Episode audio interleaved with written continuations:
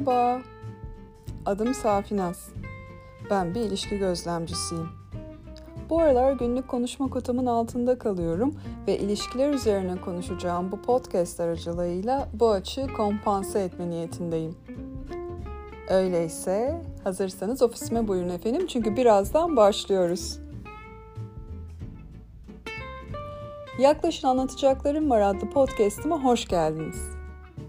Salıdan salıya yeni kayıt yüklemeyi düşündüğüm bu podcast, salının gerçekten sallanmış olması sebebiyle bugüne kaldı.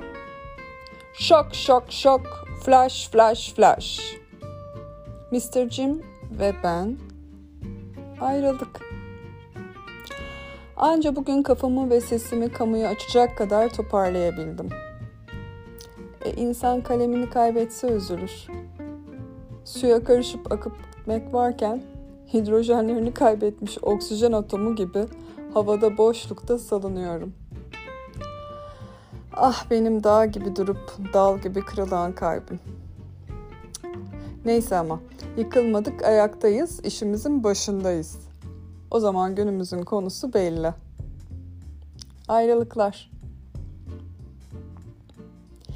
Meksikalı filminde Samantha rolündeki Julia Roberts bir dargın bir barışık sevgilisi Jerry'e e, ki bu Brad Pitt oluyor. Otomobilde giderlerken şunu sormuştu. Birbirini gerçekten seven ama bir türlü tam olarak anlaşamayan sevgililer ne zaman ayrılırlar? Jerry'nin yanıtını hep çok sevmişimdir. Hiçbir zaman.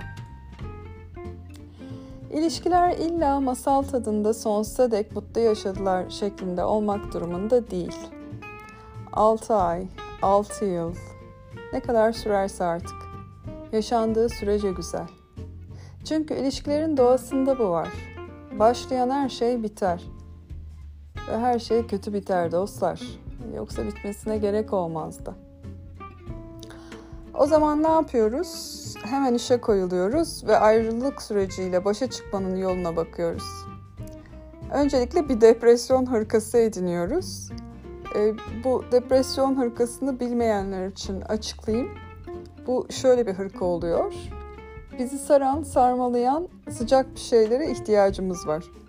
Şöyle bir iki beden büyük, çok giymekten artık dirsekleri erimiş, eprimiş bir hırka işimizi görür. Hırkamızı edindiysek sonra az ışık alan bir köşe buluyoruz. Birkaç gün buraya yuvalanacağız. O yüzden iyi seçelim. Sonra gelsin iç konuşmalar, gitsin dış muhasebeler. Ama siz yine de siz olun. Asıl sebep dış mihraklar deyip topu taca atmayın lütfen. Olgun tarafta kalın. Ve acaba benim ne hatam oldu diye sağlam bir öz eleştirinizi yapın. Aranan objektif görünümlü subjektif eleştirilerinizi de yaptıysanız hop sizi doğru kabullenme ve hayatı yeniden düzenleme aşamasına alıyoruz. Benim inkar, öfke, çaresizlik ve pazarlık aşamalarım zaten birkaç aydır sürdüğü için işim çok zor olmadı. Ee, şimdi bu bahsettiğim aşamalar kayıp yaşayan kişinin yaz sürecinde kaybı kabullenip yaşamını yeniden düzenleyene kadar içinden geçtiği aşamalar. Siz çalışkan ikiler internetten araştırır bulursunuz eminim. Şimdi ben bunları tek tek anlatmayayım. Aşama aşama açtıysanız evet 10 paket mendili gözyaşlarınızla yıkadınız. İş arkadaşlarınızın karşısında gözyaşlarınıza boğuldunuz ama endişelenmeyin. Tekrar mutlu olabileceğiniz gerçeğine inanmak şu anda ne kadar zor olsa da bana inanın tekrar mutlu olacaksınız. Bir gün artık eski sevgilinize karşı bir şey hissetmeyecek ve her gün giderek kendinizi daha da güçlü hissedeceksiniz. Zaman. Kendinize zaman tanıyın. Birkaç hafta ya da birkaç ay. Bu duygu kendi zamanını bilir. Bir sabah uyanırsınız ve üzüntünüz puf artık sizinle değildir. Tamam mı? Oldu mu? Artık hazırsanız ufaktan toparlanmaya başladıysak Safinaz'ınızın size birkaç önerisi olacak. Yaklaşın. Şarkı söyleyin, dans edin, eğlenin birlikte ama ikinizin de birer yalnız olduğunu unutmayın. Çünkü bir gitardan, kemandan dağılan müzik aynı ama nameleri çıkaran teller ayrıdır. Hep yan yana olun ama birbirinize fazla sokulmayın. Çünkü tapınağı taşıyan sütunlar da birbirinden ayrıdır.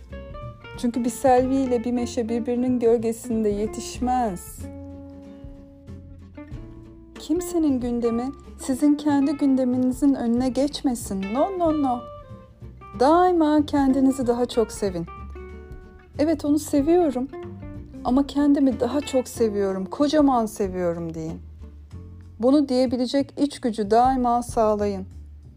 Ve daima kendinizi seçin ve beni dinlemeye devam edin.